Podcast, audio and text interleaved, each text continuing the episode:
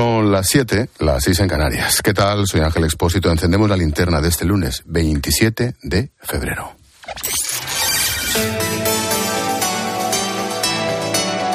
Con Expósito, la última hora en la linterna. COPE, estar informado. Enseguida te cuento lo de la moción de censura de Vox, pero, ¿qué quieres que te diga? No puedo dejar de pensar en la última tragedia migratoria en aguas del Mediterráneo. Y como he vivido alguna de cerca, pues se me pone la piel de gallina.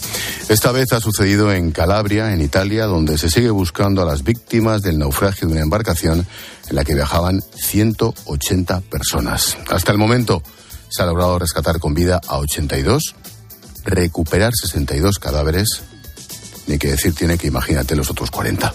El resto siguen desaparecidos, lo que podría elevar la cifra de muertos más allá del centenar. Algunos eran de familias que huían de los talibanes de Afganistán. Corresponsal en Italia, Eva Fernández, buenas tardes. Buenas tardes, Ángel. Oye, Eva, ¿cuál es la última hora de este desastre? Pues acaban de recuperar otro cuerpo, el de una niña, por lo que entre las víctimas contabilizadas hasta el momento son ya 15 los menores fallecidos, entre ellos varios niños, incluyendo un bebé de días, y 33 mujeres. También ahora mismo en la morgue que se ha improvisado en la ciudad de Crotone, muy cerca del naufragio, los supervivientes intentan identificar a sus seres queridos. Prácticamente todos los pasajeros han perdido a alguien cercano, Ángel. Los psicólogos de Médicos Sin Fronteras se están encontrando con casos tan dolorosos como los que cuenta Sergio Didato. Tenemos casos de niños que han quedado huérfanos, como uno afgano de 12 años que ha perdido a toda su familia, 4 hermanos y a sus padres. Otro caso terrible es el de un padre de familia, también afgano, que ha perdido a sus 3 hijos y a su mujer. Son horas llenas de emociones. Este psicólogo contaba también que un muchacho afgano de 16 años logró llegar a la orilla y ayer se encontró con su hermana de 28 muerta y todavía no ha reunido valor para llamar a sus padres y contárselo. Un chico sirio vio cómo su hermano de 6 años moría de frío agarrado a un trozo del casco del barco. De momento, la policía ha detenido a 3 ciudadanos turcos acusados de tráfico de personas y homicidio. Ellos se salvaron porque llevaban salvavidas. Lo más posible es que las víctimas, como has comentado, Ángel, asciendan a 100, todos ahogados, eso sí, a apenas 150 metros de la playa. ¡Qué horror! Gracias, Eva. Luego hablamos. Un abrazo, Ángel. Adiós. Mientras tanto, aquí en España, ¿qué quieres que te diga? La noticia pasa por el registro de la moción de censura de Vox con Ramón Tamames como candidato. Dice Santiago Abascal que su partido no puede quedarse de brazos cruzados y pide al PP que reflexione y apoye esta moción. Maribel Sánchez. No pierde la esperanza en Vox de que Núñez Feijóo rectifique y acabe apoyando esta moción de censura, porque Santiago Abascal es consciente de que con sus 52 diputados apenas van a hacer ruido en el Parlamento. Eso sí, sabe que el hecho de que el candidato sea Ramón Tamames, un economista y es dirigente del Partido Comunista, les da mucho juego mediático. Hemos respondido a nuestra idea inicial de presentar un candidato caracterizado por su experiencia, que nadie podrá negar, por su independencia, por su compromiso para convocar elecciones el día 28 de mayo. Porque quieren que ese domingo 28 de mayo se celebren también las generales, algo que precipitaría la moción de censura para antes del 4 de abril. Conscientes de que Moncloa no está por la labor, los dirigentes de Vox niegan rotundamente que vayan a hacer pinza con Pedro Sánchez para intentar hundir a Feijóo, aunque no pierden de vista los últimos sondeos que demuestran una fuga de votos de los de Abascal. El PP se mantiene en la abstención, insisten en que esta no es la forma de echar a Pedro Sánchez de Moncloa y creen que el presidente lo utilizará para dar una imagen de unidad y vender su mensaje triunfalista. Borja Semper, portavoz electoral del Partido Popular, asegura que España necesita seriedad y no espectáculos. O vamos a tener que posicionarnos sobre una moción que sabemos que no va a salir adelante, en ningún caso, con lo cual será una victoria de Sánchez. Y lo que necesita España, a diferencia de todo este show al que vamos a asistir, lo que necesita España es estabilidad, es rigor y es seriedad, no espectáculos. Desde Moncloa quieren utilizar a su favor la potestad de Meritxell Batet de fijar la fecha del debate. La estrategia socialista pasa por dirigir los focos contra Núñez Feijóo. Hoy, María Jesús Montero le acusa de tirar la piedra y esconder la mano. El señor Feijóo ha terminado adelantando a Casado por la derecha. Y créanme que era difícil el llegar a ese punto. Al menos el señor Casado tuvo la dignidad de votar no al extremismo de la ultraderecha y a ese gobierno en el que hoy Feijóo se muestra equidistante. Juanda, que no se nota que está leyendo el argumentario, por Dios. Bueno, de lo que no quieren oír ni hablar en el PSOE es del caso mediador y de su exdiputado hasta hace 10 minutos, Juan Bernardo Fuentes, el Tito Berni, detenido por su relación con una trama de extorsión a empresarios en Canarias. En Ferraz han pedido a los suyos que extremen las precauciones para que este tema no les afecte electoralmente. Me temo que es tarde, es cuestión de tiempo que sepamos quiénes son los demás amiguetes que se iban de puticlub en puticlub con el tal Tito Berni. ¡Qué asco! Hoy en 4, el mediador de esa trama ha insistido en que hay más parlamentarios implicados, incluso una senadora, y es que esto no ha hecho más que empezar. Declaraciones en 4 a nuestro colega Nacho Abad. ¿Afecta al Partido Socialista en la península? Claro que sí. Juan Bernardo, que es un diputado de las Cortes Españolas. A la fiesta fueron más de 10 congresistas. ¿Con las chicas? Sí. ¿Que fornicaron? Sí, pero no lo puedo acreditar. Esta senadora del Partido Socialista, por decir que la leche de vaca era beneficiosa para los niños canarios, yo no recuerdo, pero la primera vez creo que fueron 1.000 euros, no recuerdo bien. El mediador se llama Marco Antonio Navarrete. La noticia de la tarde es el acuerdo entre la Unión Europea y el Reino Unido sobre el protocolo de Irlanda del Norte, incluido en el tratado del Brexit. La principal novedad es que se eliminan los controles fronterizos entre Irlanda del Norte y Gran Bretaña, como ha explicado el primer ministro Rishi Sunak y la presidenta de la Comisión, Úrsula von der Leyen. Today's agreement. El acuerdo de hoy ofrece un comercio fluido en todo el Reino Unido, protege el lugar de Irlanda del Norte en nuestra Unión y salvaguarda la soberanía del pueblo de Irlanda del Norte. Sabíamos que no iba a ser fácil, sabíamos que teníamos que escuchar las preocupaciones de ambas partes, sabíamos que teníamos que trabajar con claridad y determinación, pero también sabíamos, Rishi, que lo podíamos lograr. De nuevo, de vuelta a casa, el lunes nos deja varios sucesos, vaya día. En Sevilla, la Guardia Civil mantiene abiertas todas las hipótesis tras el hallazgo del cadáver de una chica de 17 años en El Rubio. La joven presentaba varios disparos de bala y se busca el arma homicida. Su pareja está detenida. En Tenerife, en La Orotava, un hombre se ha suicidado tras asestar varias puñaladas a su pareja, que permanece en estado grave. En Tarragona, hemos conocido que un chaval de 15 años, con un grado leve de autismo, permanece hospitalizado tras tirarse la semana pasada desde un cuarto piso. Según su familia, escribió una carta en la que denunciaba el acoso que sufría el chaval. Y en Valencia, una mujer de 36 años ha degollado a su bebé de 11 meses, escondió el cuerpo en un trastero y luego se ha intentado suicidar saltando al vacío. Lo dicho, vaya día. COPE Valencia, Santi Pacheco. El bebé no tenía ni un año, 11 meses, y presentaba herida de arma blanca en el cuello. Lo ha degollado y después se ha tirado al vacío desde la azotea de un edificio de 3 alturas. Los primeros agentes llegados a la zona han atendido rápidamente a la mujer mientras llegaban los servicios sanitarios sin tener ni idea de lo del bebé. Ha sido con la llegada de los médicos y mientras estos tomaban el relevo en las tareas de estabilizar a la herida, cuando los agentes se han ido a inspeccionar el lugar concreto desde el que se habría tirado, y ha sido entonces cuando han seguido un reguero de sangre que les ha conducido hasta el lateral de un trastero situado en la propia azotea, en la que han hallado el cadáver del pequeño. La presunta parricida no tiene antecedentes por maltrato, si bien algún vecino sí ha comentado que sufría depresiones desde que dio a luz al bebé y que incluso habría intentado suicidarse antes ya un par de ocasiones. Sin embargo, en las últimas horas todo parecía controlado y, de hecho, como es madre de otro pequeño, esta misma mañana lo ha llevado al cole con aparente absoluta normalidad. Ahora permanece ingresada en un hospital con pronóstico reservado, parece que su vida no corre peligro y ha quedado bajo custodia de 2 guardias civiles. Y estamos despidiendo este mes de febrero con frío y nieve por media España. Anoche vivimos la madrugada más fría de este invierno con temperaturas que se han desplomado hasta 15 bajo cero en el Pirineo o en Teruel. La borrasca Juliet ha dejado nieve en cotas muy bajas en el norte peninsular, en Cataluña o en Baleares. En la Sierra de la Tramontana, allí en Mallorca, se han llegado a acumular hasta 40 centímetros de nieve que han dejado atrapadas a unas 200 personas en el santuario de Lluc. Fueron a pasar el finde y no han podido regresar a casa. Nos lo ha contado en Mediodía COPE su prior, Mariano Castalver.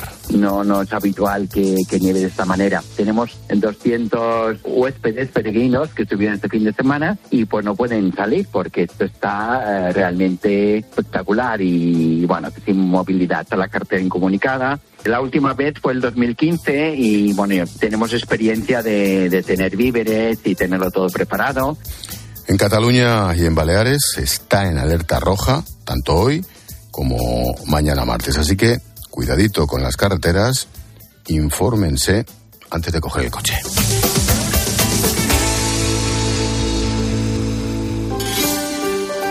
Y a esta hora llega Maite Alcaraz para ofrecernos un apunte en femenino singular cuando estamos encendiendo la linterna.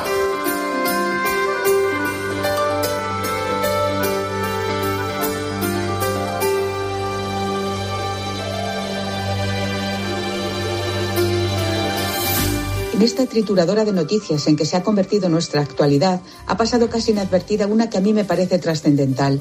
Me refiero a la tesis del Departamento de Energía de Estados Unidos, basada en informes de inteligencia pedidos por Biden, que asegura que la COVID no proviene de una transmisión natural entre animales y humanos, sino que fue una fuga de laboratorio chino. Cuando se escriba la historia del siglo XXI, probablemente la pandemia sea, a falta de lo que pasa en el futuro, uno de los acontecimientos más graves por los que ha pasado la especie humana, absolutamente sobrevenido y sobre el que no estábamos preparados.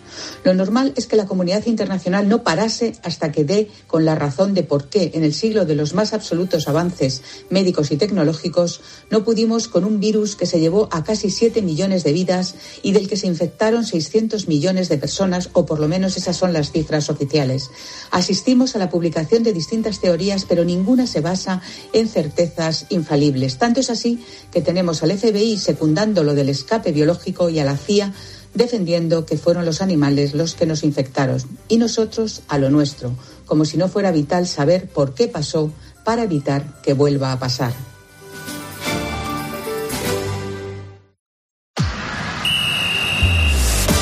Expósito y Manolo Lama. Deportes en la linterna. COPE. Estar informado. Deportes en la linterna, Chalisá. ¿Quieres sentarte, tío? Que estás ahí, no, está el jefe. Manolo Lama, buenas tardes. Muy buenas tardes. A las 9:00 tienes que estar muy atento porque comienza la gala de best con 3 futbolistas, Messi, Mbappé y Karim Benzema, que van a pelear por ser designados el mejor jugador del año 2022. En todas las quinielas aparece Messi como el ganador. Por cierto, en la categoría femenina, la española y jugadora del Barça, Alexia Putellas, también va a pelear para ganar ese título. Ancelotti le disputará a Guardiola y Scaloni el mejor entrenador, y Courtois y Bono pelearán con el argentino Martínez en el mejor portero. Dos noticias y malas noticias de fútbol. Una, Lewandowski se ha lesionado y no va a jugar el partido de Copa frente al Madrid el próximo jueves. Y otra, por eso viene Charlie, Fekir. El francés Fekir se acaba de romper el ligamento cruzado. No solamente no jugará contra el Madrid el próximo domingo, sino que será baja hasta final de temporada. Y a todo esto te quiero contar que cómo se ha puesto la Liga. Caliente en cuanto a arbitraje se refiere y caliente en cuanto a candidatos a ganarla. 7 de diferencia entre el Barça de Xavi, cabreado, y el Madrid de Ancelotti, ilusionado. Gracias, Lama. Hasta luego. Adiós, Charlie. Adiós. Hasta luego. Un minuto ya para tu cope más cercana. Expósito. La linterna. Nara Seguros de Salud y Vida te ofrece la información de Madrid. Buenas tardes. Madrid, 5 grados en el centro y sensación de mucho frío, que será aún mayor esta noche, con los termómetros en 4 bajo cero y hasta -8 en la sierra. Nos esperan días gélidos. De hecho, la alerta por frío se ha prolongado hasta el miércoles. Tráfico complicado por 2 accidentes de salida en la 3 Villarejo de Salvanés y A42 Torrejón de la Calzada. Circulación lenta para entrar a Madrid por la A4 en Pinto, Getafe y Butarque, y lo peor de la M40, Coslada hacia 3 y Carabanchel en ambas direcciones, y de la M50 Boadilla hacia la A5. Los hospitales madrileños necesitan con urgencia sangre de los grupos 0 y A, tanto positivo como negativo, y B positivo. Las reservas están en alerta roja. Cada día se necesitan en la región unas 900 donaciones, aunque en momentos como este suben a 1.200. Seguimos contándote todo lo que te interesa en la linterna de COPE con Ángel Expósito.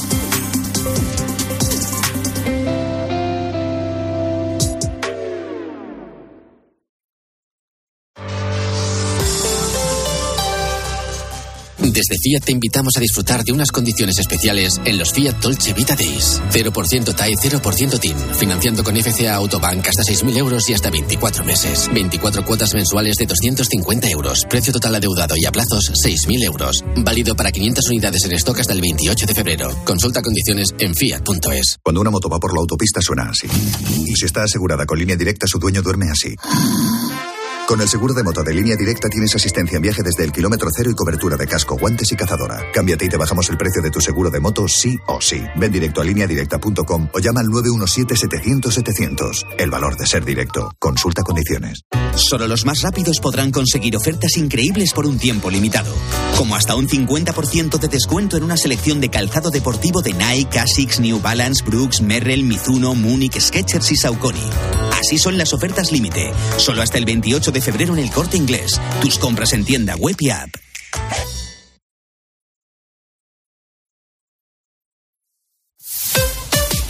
Escuchas La Linterna. Y recuerda, la mejor experiencia y el mejor sonido solo los encuentras en cope.es y en la aplicación móvil. Descárgatela.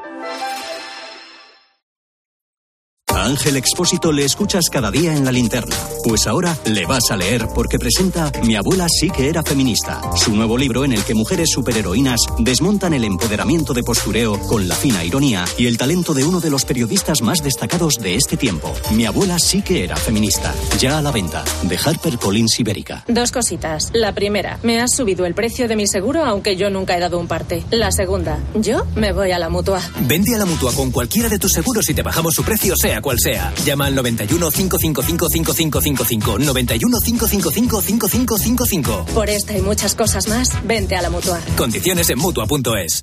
Desde la orilla, el mar se siente así. Desde dentro, así.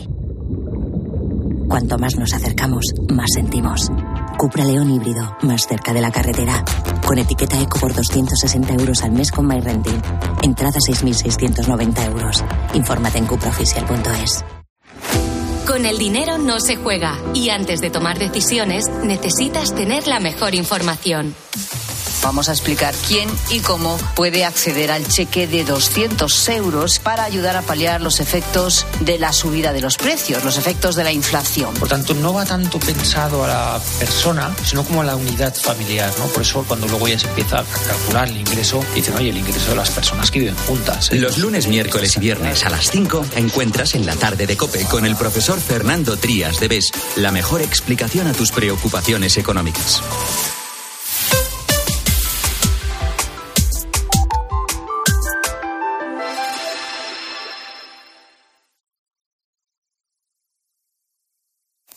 Ha muerto Juan Muñoz, el autor de Fray Perico, el gran bestseller de literatura infantil española.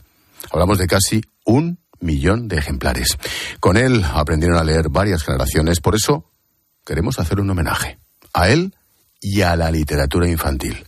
Problema que se lo hemos pedido a Jun Uriarte, que es, en fin, que todavía no sabe leer. He visto luz y entrado. Hombre, dos, un poquito... Mal. Bueno, Juan Muñoz Martín nació en Madrid, estudió filología francesa y fue profesor. Pero este hombre siempre será recordado como el padre de Fray Perico.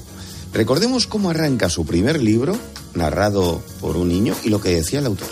Estaba Fray Nicanor, el superior, barriendo la iglesia, cuando llegó un hombre rústico, gordo y colorado. Un fraile que es inocente y que se le ocurre toda clase de cosas disparatadas.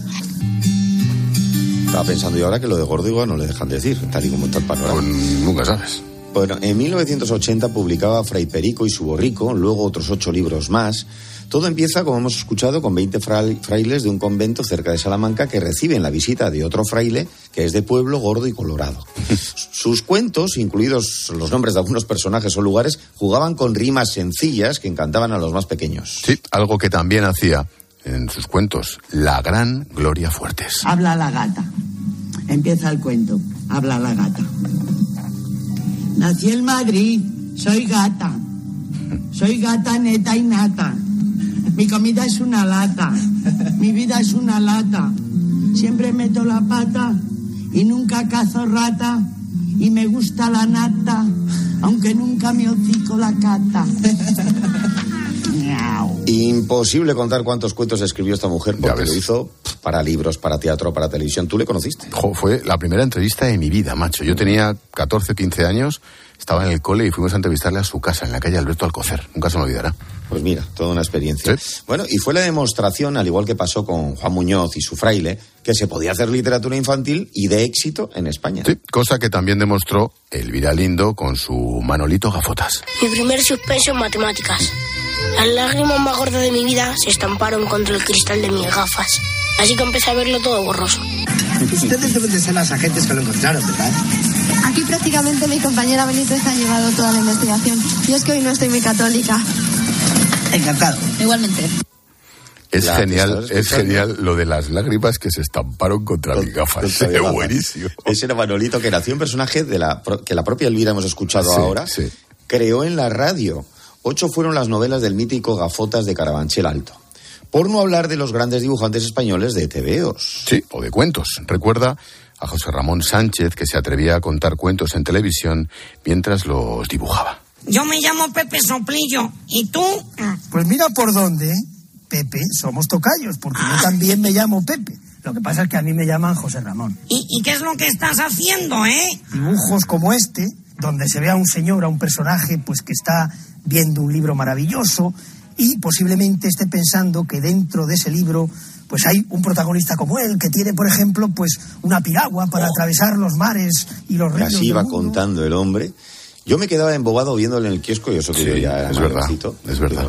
Bueno, también porque salía Verónica Bengot, también ayuda. Claro, ya imagino. Tú siempre con la cultura. Yo siempre. Bueno, no podemos olvidarnos de Laura García Corella. Fue maestra, escribió seriales para la radio y escribió mucha novela juvenil. Pero poca gente sabe que fue la persona que tradujo y adaptó al español novelas de Emilio Salgari, el de Sandokan, Julio Verne o Las aventuras de los 5. Buen chico. Bien hecho, Timmy. Listísimo. Sí. Bueno, George, ¿nos has perdonado? ¿Perdonaros? Nos habéis salvado. No sé lo que pensarás tú, George, pero yo creo que los 5 formamos un buen equipo. Y cuando la prensa se entere de esto, será un equipo muy famoso. Pues yo empecé a leer libros de verdad, ir a la biblioteca y en Cuatro Caminos a por los libros de los 5. Claro. De Enid Blyton.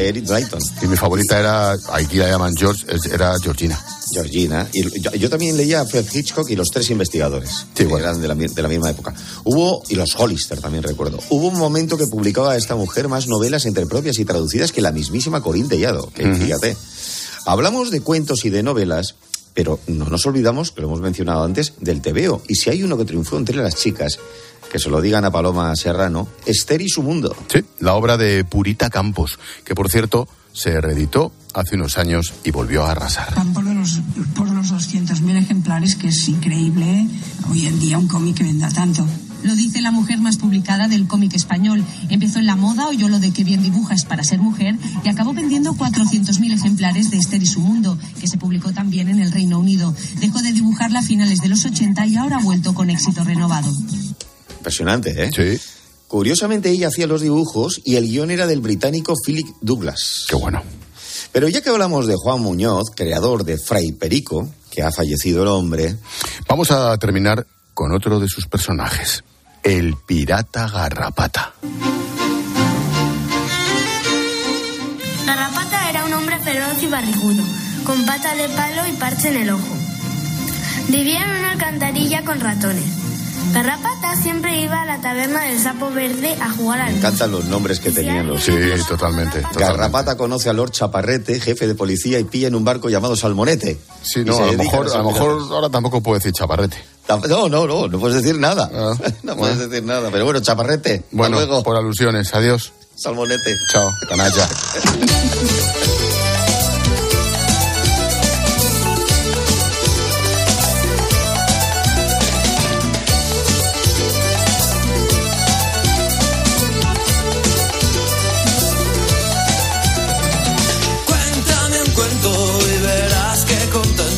¿Lo has visto, Antonio Mora? ¿Cómo reacciona? Es que a Antonio no se le escapa ni una. ¿Quién se lo habrá soplado? Nos damos un paseo por las redes sociales. Ha muerto Juan Muñoz, autor de Fray Perico y su borrico. Hola, Silvia. Hola, Ángel. Pues sí, son muchos los oyentes que se acuerdan de su figura. Hemos nosotros hecho un homenaje también a Juan Muñoz hace nada, unos minutos. Y, por ejemplo, nos dice Nuria que casi aprendió a leer con él. Germán ha sentido una mezcla de emociones con esta noticia, pero sobre todo mucha nostalgia. En esta línea, Laura, fíjate, ha compartido con nosotros un recuerdo muy bonito, el de su abuelo leyéndole sus historias, igual que se las leyó en su día a su padre cuando era pequeño. Y Tomás, que dice que nunca va a olvidar esas rimas, las rimas de los cuentos y la magia de su imaginación. Descanse en paz. Cuéntame un cuento y verás qué contento me voy. Tiempo de análisis esta noche con Jorge Bustos, con Beatriz Parera, a partir de las 10, las 9 en Canarias. Bea propone. Incertidumbre máxima en el PSOE ante el alcance y las consecuencias del bautizado como caso mediador. La inesperada puesta en libertad del conseguidor de la trama canaria y las insinuaciones que ha ido lanzando en distintas entrevistas han activado todas las alarmas en Ferraz. La trama de corrupción salpica al PSOE y lo hace de forma directa a dos pasos de las elecciones de mayo. Se teme la participación de otros diputados, además del detenido Juan Bernardo Fuentes, en comidas organizadas por varios protagonistas de la red en Madrid. Mientras tanto, los investigadores analizan el contenido de dos móviles del mediador. Las consecuencias son imprevisibles. Después lo comentamos, si te parece. Venga, pues luego hablamos, Bea. Y en clase de economía nos vamos a centrar en un dato. Mira, la Unión Europea calcula que para 2060 el 60% de la población tendremos más de 60 años. Esto supone más gasto público y también una nueva economía, lo que llaman la economía Silver. A las 9:30, a las 8:30 en Canarias, en clase de economía, las claves, y a ver qué pasa con eso de la jubilación dentro de poco. Y esperamos mensajes. Sí, en facebook.com/LaLinternaCope. Estamos también en Twitter, en @ExpósitoCope. El WhatsApp de La Linterna, apúntatelo, es el 600544555 y el Instagram, Expósito_Cope.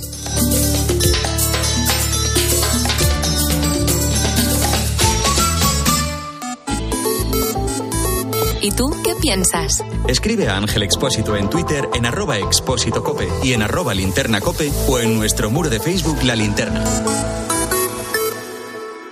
A Ángel Expósito le escuchas cada día en La Linterna. Pues ahora le vas a leer porque presenta Mi abuela sí que era feminista, su nuevo libro en el que mujeres superheroínas desmontan el empoderamiento de postureo con la fina ironía y el talento de uno de los periodistas más destacados de este tiempo. Mi abuela sí que era feminista, ya a la venta de HarperCollins. Dos cositas. La primera, me ha subido el precio del seguro a pesar de que a mí nunca me han puesto una multa. La segunda, yo me voy a la Mutua. Vende a la Mutua con cualquiera de tus seguros y te bajamos su precio sea cual sea. Llama al 91 555 5555, 91 555 5555. Por esta y muchas cosas más, vente a la Mutua. Condiciones en Mutua.es. Escuchas La Linterna. Y recuerda, la mejor experiencia y el mejor sonido solo los encuentras en cope.es y en la aplicación móvil. Descárgatela. Si das un mal paso, ibuprofeno, enrolón, enrolón. Si haces un mal gesto, ibuprofeno, enrolón, enrolón. Ibustic alivia el dolor muscular y la inflamación leve, de forma sencilla y fácil de aplicar. Tortícolis, lumbalgias, contracturas, con Ibustic el ibuprofeno. Enrolón, enrolón. De Farmasierra Laboratorios y para mayores de 12 años. Lea las instrucciones de este medicamento y consulte al farmacéutico. Correr un maratón es un gran reto. Llegar a la meta del Zurich Rock and Roll Running Series Madrid te cambiará la vida. El 23 de abril vuelve con un nuevo recorrido más monumental y 3 distancias, maratón, media y 10 kilómetros. Inscríbete ya en rockandrollmadridrun.com, que se agotan los dorsales. Patrocinador Naming Zurich. Elegir Gran Apadano es abrazar los valores italianos que lo hacen único. Porque en el sabor de Gran Apadano se encuentra el sabor de Italia. La emoción de compartir un sabor que enamora al mundo entero. Gran Apadano, un sentimiento italiano. Solo Carlos Herrera pone su mirada en aquello que tienes que conocer. El presidente de la Comisión Central de Deontología del Colegio de Médicos de España, que es Rosa María Domínguez Roldán, ha escuchado muchos testimonios sobre las graves consecuencias de la ley trans en menores y jóvenes, ¿no? Daños difíciles de reparar. Se le ha quitado la voz a los doctores. Efectivamente, pensamos que en todas estas situaciones debe primar el mejor interés del menor. Implica que tenga no solamente la madurez, sino la asesoría suficiente Para comenzar el día bien informado, despierta con Carlos Herrera. Desde las 6 de la mañana, todo pasa en Herrera en COPE.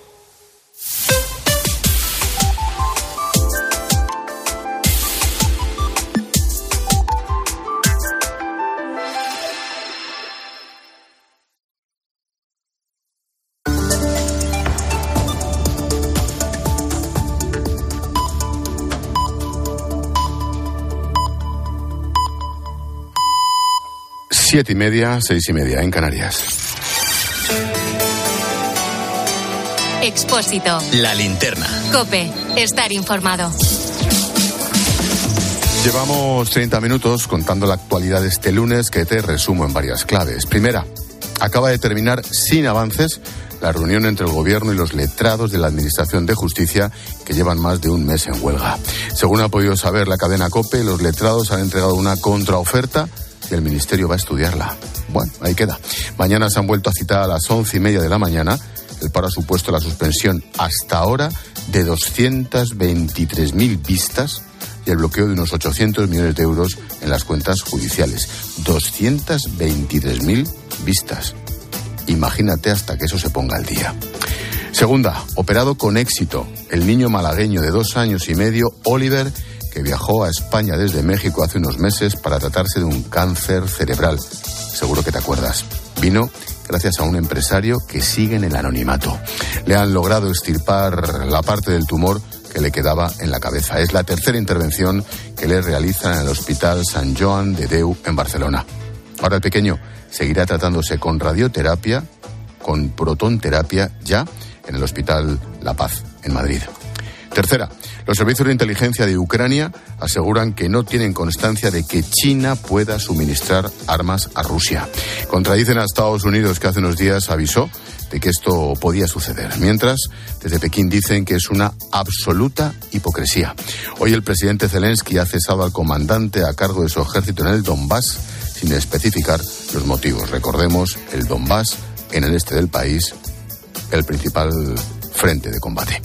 La clave económica del día nos la trae Pilar García de la Granja, de la mano de Iberdrola. ¿Qué tal, Pilar? Buenas tardes. ¿Qué tal, Ángel? Buenas tardes. Mira, no te traigo buenas noticias. El Euribor va a cerrar febrero por encima del 3,5%. Esta es la cifra más alta desde noviembre de 2008. ¿Y esto en qué se traduce? Pues vamos a hacer cálculos. Una hipoteca variable a 30 años de 150.000 euros va a incrementarse una media de 300 euros al mes. A sumar a lo que ya se ha subido en el 2022, el propietario va a pasar de pagar 450 euros de hipoteca a 760. Estos son 3.600 euros más. Y si tienes una hipoteca de 300.000 euros, el encarecimiento mensual sube hasta los 600 euros al mes. Ángel, unos 7.200 euros más al año. Caramba. Gracias, Pilar. A las 9:30 en clase de economía analizaremos cómo afecta la subida del Euribor a nuestro bolsillo y veremos cuánto dinero esconde la economía sumergida en España.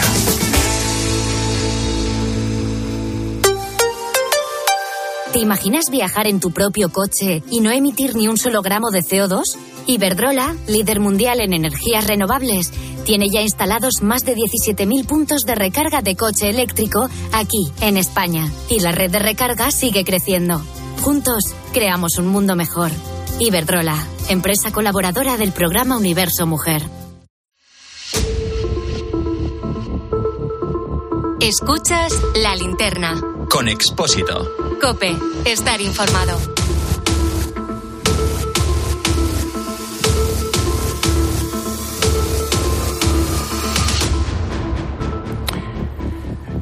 Te voy a contar una historia alucinante. Un chaval de 17 años, sin estudios, miembro de una familia desestructurada en Cádiz, era el cerebro de una sofisticada organización criminal dedicada a cometer estafas informáticas mediante ingeniería social tipo phishing, es decir, suplantar una empresa o identidad por email.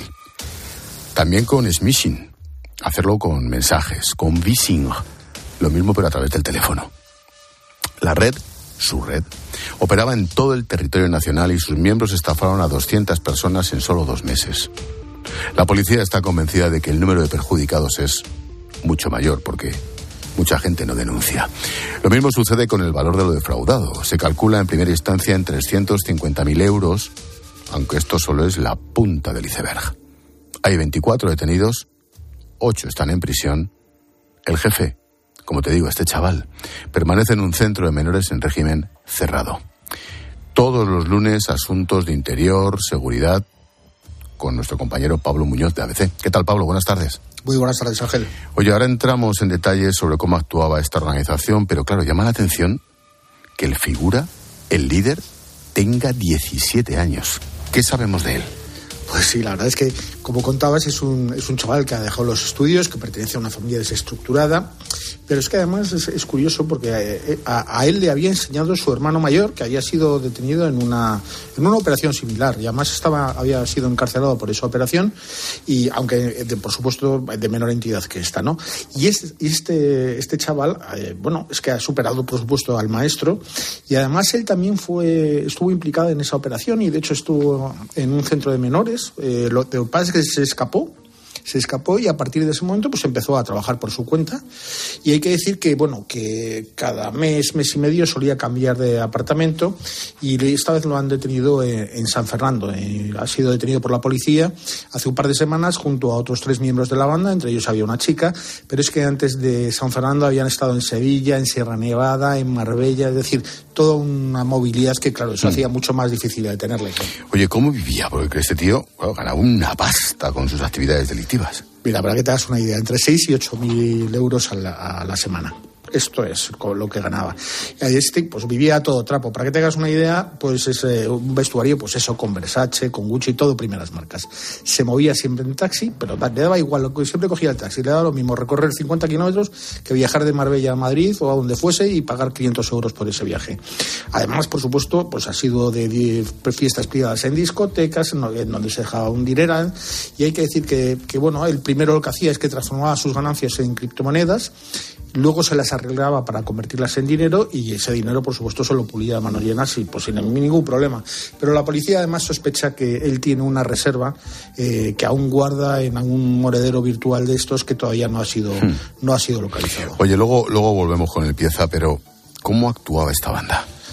Bueno, es una banda muy, muy, muy sofisticada. Lo que hacían era estafas bancarias a través del envío masivo de mensajes de texto. En esos mensajes lo que hacían era comunicar a las víctimas que habían detectado una intromisión ilegítima en su banco online. Claro, eso provocaba un enorme shock en el cliente. El SMS incluía además un enlace, ese enlace llevaba a una página web fraudulenta de similar apariencia a la de la entidad bancaria de la que era cliente, y que estaba además controlada y había sido creada por la organización para hacerse con los datos bancarios de la víctima. Ahí daba comienzo lo que era de verdad la dinámica de la estafa, ya que una vez que las víctimas introducían sus credenciales de acceso a su banca online, pues en esa página falsa era donde lo hacían, esos datos ya que pasaban en ese momento a manos de los cibercriminales. El chaval, además, que es un genio en esto, un genio del fin, dedicado a cosas, al delito, pero el tío, la verdad es que tiene una cabeza espectacular, porque había diseñado un software que le permitía ver en tiempo real los pasos que iba dando la víctima, y de esta forma pues restablecía la supuesta situación de riesgo de su cuenta y volvía a operar con seguridad. Mientras, lo que ocurría es que la gente de su organización llamaba por teléfono, se hacía pasar por empleados del banco, y todo esto, claro, le creaba al cliente una confusión tal que al final pues se aprovechaba de esa brecha de seguridad y... Bueno, les pedían más una información añadida para evitar ese supuesto perjuicio que iban a tener, y con todo ello conseguían hacerse ya con el dinero. Joder. Oye, una vez que el dinero llegaba a las cuentas de la organización, ¿cómo conseguían hacerse con él y cómo abrían esas cuentas sin dar su nombre? Porque esa es otra. Sí, pero en cuanto a la forma de hacerse con el dinero, hay varios métodos, ¿no? Uno de ellos era extraer directamente el efectivo de cajeros automáticos. También contrataban créditos personales instantáneos, ordenaban nuevas transferencias a otras cuentas que tenían bajo su control, y también compraban, como te decía, criptomonedas, ¿no? Para abrir las cuentas lo que hacían era utilizar datos que conseguían a través de páginas de compraventa de artículos entre particulares. En concreto, ellos se fijaban en aquellos que vendían coches. Se ponían en contacto con ellos, les mostraban su interés por hacerse con el vehículo de una manera urgente, y además, como para dar prueba de buena voluntad, les ofrecían un adelanto que era, digamos, la señal para la compra, ¿no? Con ese pretexto, y porque ellos decían que tenían que para formalizar ese contrato de compraventa lo iban a hacer a través de una gestoría, y entonces les pedían a las víctimas pues una copia o fotografía del documento de identidad por ambas caras.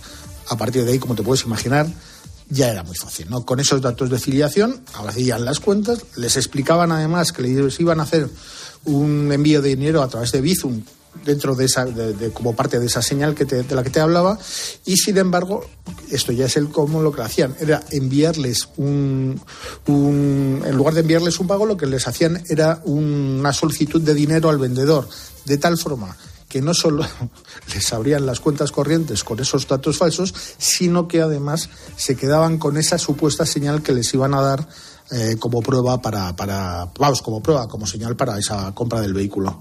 Es decir, estamos hablando de una doble estafa. Claro. Oye, el tío este, el chaval, era el creador de las herramientas informáticas de la banda, pero también vendía el sistema a otras organizaciones. Sí, esto es, con esta gente tan buena, es un fenómeno que se llama como Crime as Service. Insisto, por eso te digo que el grado de especialización es muy alto, porque es que además hay otro elemento que yo creo que es muy importante y que tenemos que destacar.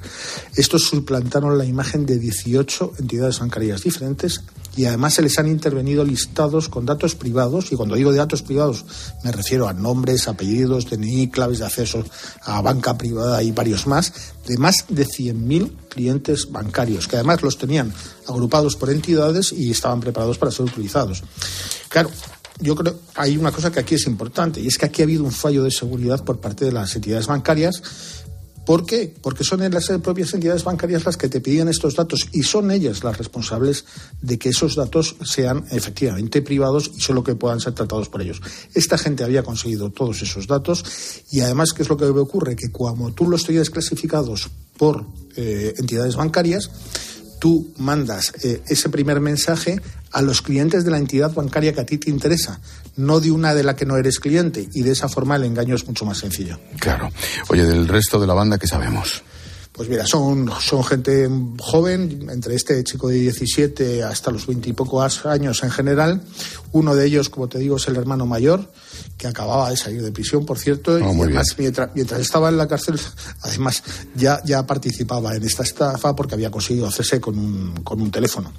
Hay otro de los detenidos que además de estas actividades lo que hacía es que organizaba la entrada de droga en prisión. La chica que estaba con el chaval de 17 años en el apartamento también ha ingresado en prisión, pero en su caso por una cuestión muy curiosa, porque el juez le puso una fianza, pero la familia decidió que no se lo paga, y eso que estamos hablando de una familia que anda bien de dinero. Otro detalle interesante es que la policía no duda que la madre de los hermanos estaba al corriente de sus actividades, y eso porque nada más producirse el registro en su casa de San Fernando, ella alerta por teléfono al hijo mayor.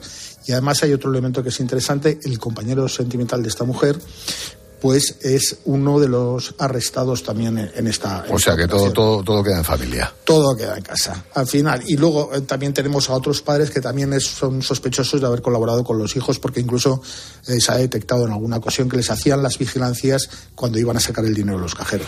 Oye, ¿de qué delitos se le acusa? Y casi tardamos menos. ¿De qué no se les acusa? Pues mira, es una lista buena, ¿no? Porque tienen pertenencia a organización criminal, porque efectivamente es un grupo muy estructurado, había distintos niveles, una jerarquía, en fin, los roles estaban muy repartidos. Hay estafa, hay falsificación de documentos, hay blanqueo de dinero, hay usurpación de identidad y, como te decía, al menos uno de ellos también tiene tráfico de drogas. Hay una anécdota curiosa, porque cuando uno de los detenidos se despide de su novia, le dice, bueno, a partir de ahora puedes hacer lo que quieras porque a mí me esperan muchos años en prisión. Caramba. Todos los lunes, asuntos de seguridad, interior, sucesos con Pablo Muñoz, nuestro colega de ABC. Gracias, Pablo. Buenas tardes, Ángel. Adiós, chao. Hay que hacerlo por ti, no es a cambio de nada, todo lo que esperaba es verte feliz. No hay apoyo más grande. La Real Academia Española de la Lengua define la palabra voluntariado como conjunto de personas que se ofrecen voluntarias para realizar algo. Además, en el diccionario de la RAE, voluntario queda definido como que se hace con la voluntad. Cuando hablamos de voluntariado siempre pensamos en el beneficio que obtienen las personas a las que se ayuda, pero ¿qué consigue el voluntario con su acción?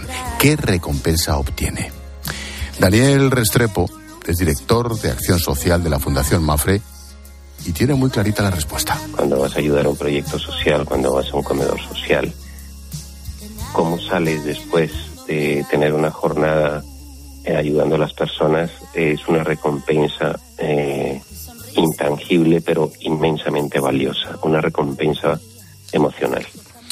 Y es que todo aquel que se dedica a ayudar a los demás conoce perfectamente esa sensación. Es una recompensa inmensa. Conozco una voluntaria que muchas veces me dice, mira, a veces me da un cierto reparo cuando voy a hacer voluntariado, porque es tanto lo que recibo que es que me da la sensación de que doy poco, ¿no? El voluntariado no es una actividad fácil, no todo el mundo está preparado para ello, porque en ocasiones puede resultar muy duro. Lo que está claro es que quien lo prueba, repite. Y es que los voluntarios reciben un impacto intangible que les hace sentirse especialmente bien. Daniel Restrepo pone como ejemplo su propia experiencia como voluntario. Es el mejor momento de la semana, sin duda. Cuando tengo el día que lo tengo mal y tal, tengo esta sesión de ayuda y me cambia completamente el día. Con lo cual, fíjate, eso es un testimonio clarísimo. Pero testimonios de esos hay muchísimos, es decir, son constantes. Incluso los testimonios de agradecimiento de los propios voluntarios por haberles dado la oportunidad de ayudar. El director de Acción Social de Fundación Mapfre anima a todo aquel que tenga tiempo y ganas a ayudar. Cargar cajas en un banco de alimentos, acompañar a enfermos, dar clases extraescolares a niños con problemas. Cualquier actividad es una experiencia irrepetible y tiene una recompensa emocional extraordinaria. Fundación Mapfre, construyendo un futuro más humano. Descúbrelo en larecompensaemocional.com. Paso atrás, que lucho por lo que tú luches. Si tú crees, yo creo más. Que no hay barrera tan grande que juntos no la podamos saltar. Que nada ni nadie en el mundo me da lo que tú me das. Expósito. La linterna. COPE. Estar informado. Este miércoles en COPE, vuelve la Copa. Vamos a brindar por el fútbol. La Copa del Rey. Y la radio como gran protagonista. Desde las 8:30 jugamos las semifinales. Osasuna, Athletic Club. Y aparece Miguel Ángel Díaz en los dos equipos. Tiempo de juego con Paco González, Manolo Lama y Pepe Domingo Castaño. La Copa en COPE. Los referentes de la radio deportiva. Y recuerda, la información también continúa con Ángel Expósito y la linterna en COPE+, Onda Media, cope.es y la aplicación móvil.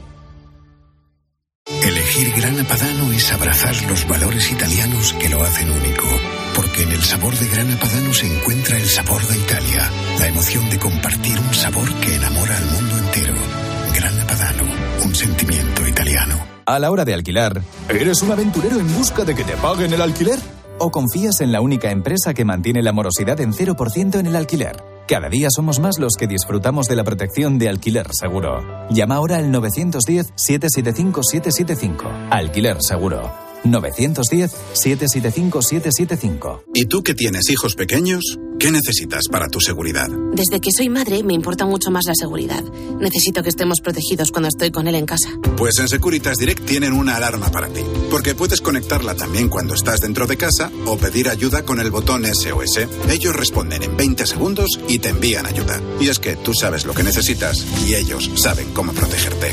Llama ahora al 900-666-777 o entra en securitasdirect.es y descubre la mejor alarma para ti. Bodegas Los Llanos, la más antigua y con más tradición de Valdepeñas. En su cueva subterránea, la más grande de nuestro país, descansa el vino Pata Negra, un auténtico reserva Valdepeñas. La vida siempre nos pone a prueba Por eso en PSN, Previsión Sanitaria Nacional, hacemos más fáciles los momentos difíciles. Protege tu futuro y a los que más quieres con la mutua en la que confían los profesionales universitarios desde hace más de 90 años. PSN, Previsión Sanitaria Nacional. Aseguramos sobre valores.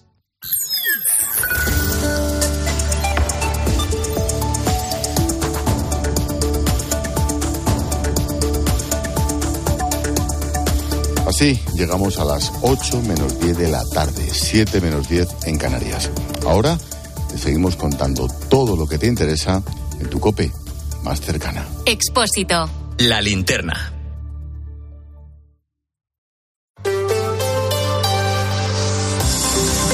COPE Madrid.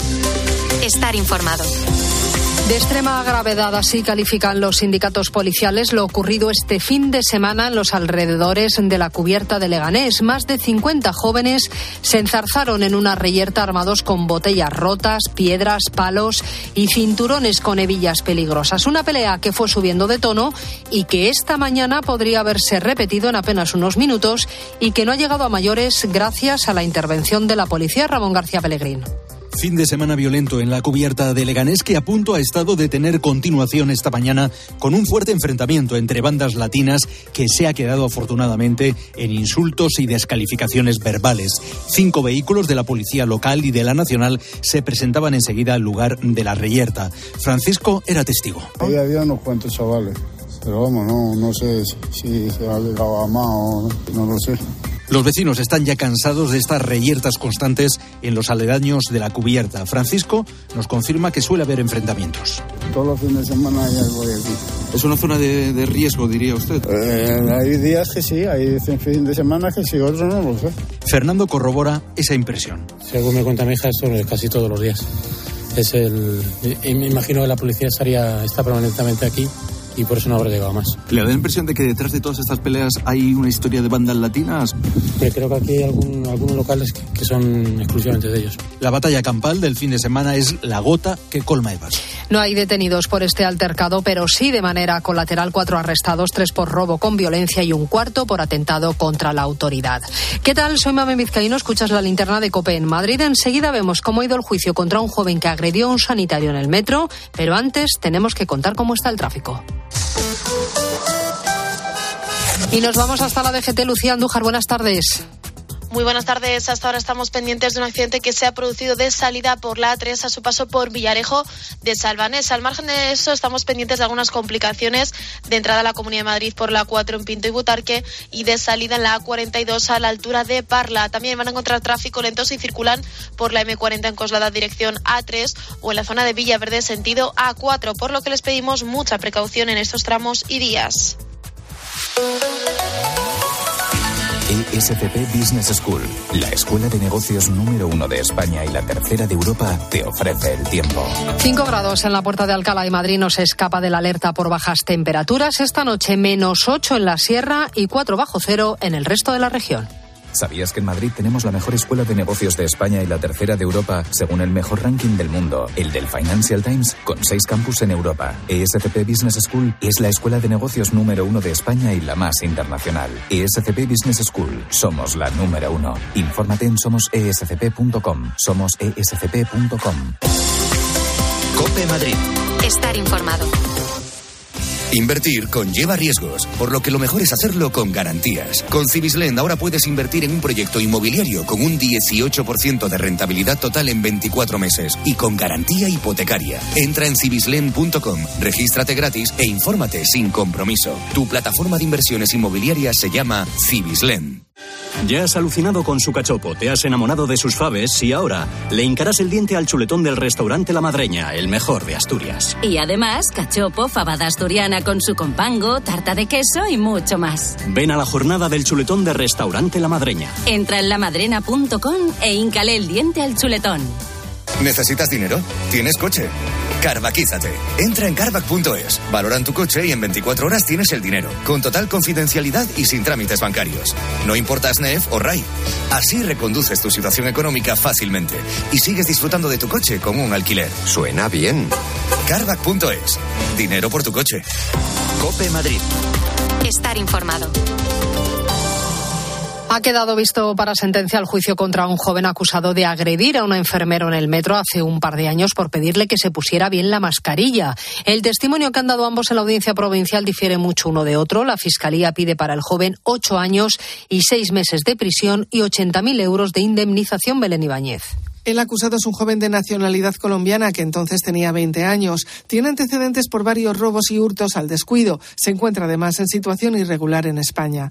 Todo ocurrió en el metro el 13 de julio de 2021. El joven iba con la mascarilla bajada. Entonces el herido, de profesión enfermero, le pidió en varias ocasiones que se la colocara correctamente.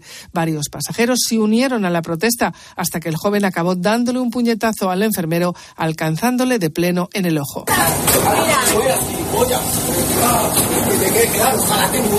Todo al tiempo que, como se puede escuchar, le deseaba la muerte. En el juicio, el acusado ha alegado que lo hizo porque se sintió amenazado y que no quería hacerle daño. Los testigos han destacado la agresividad del acusado.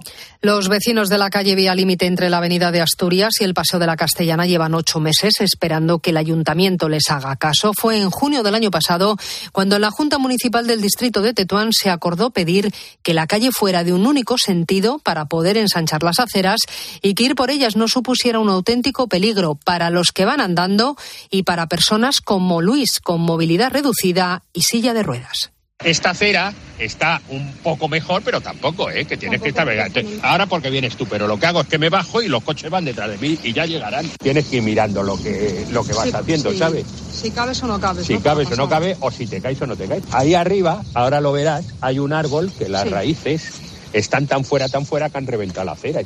Cada pocos metros hay algún obstáculo como farolas, parquímetros o señales. La velocidad está limitada en algunos tramos a 20-30 kilómetros por hora, pero casi nadie lo cumple. Tampoco lo han hecho los jóvenes que han sido cazados por la Guardia Civil por subir a las redes sociales vídeos en los que circulaban a más de 200 kilómetros por hora. Uno en la M45 y el otro en la M14, Pablo Fernández. Además de conducir a esta velocidad poniendo en peligro al resto de usuarios de la vía, estos dos infractores lo hicieron mientras sujetaban con una de sus manos un móvil para grabar la conducción y el medidor de velocidad. Incluso en uno de ellos se aprecia el cambio desde los 157 hasta los 209 kilómetros por hora. Una acción que tiene sus consecuencias, como explica a COPE el presidente de la Asociación Provincial de Autoescuelas de Madrid, Emilio Fernández. Si lo sube a las redes, pues ya no estamos hablando ya de una infracción, ya sería un delito y ya implica prisión de hasta 6 meses 2 años, si estamos hablando del artículo 380, puede implicar también una multa y una privación del permiso de conducir de 1 a 6 años. Estos jóvenes de 23 y 19 años respectivamente están siendo investigados por delitos contra la seguridad vial, con penas con las que incluso podrían acabar en prisión. Arranca la semana con una nueva jornada de huelga entre los médicos de familia y pediatras de atención primaria, con un seguimiento, dice la Consejería de Sanidad, inferior al 1%. El consejero Enrique Ruiz de Escudero ha pedido a MITS que haga un esfuerzo por desconvocar la huelga y también ha confirmado que hay un repunte de casos de gripe que de momento está controlado. Se está vigilando tanto a nivel epidemiológico como asistencial en el caso de que viésemos de que tomar algún tipo de decisión, pero de momento está en una situación bajo control.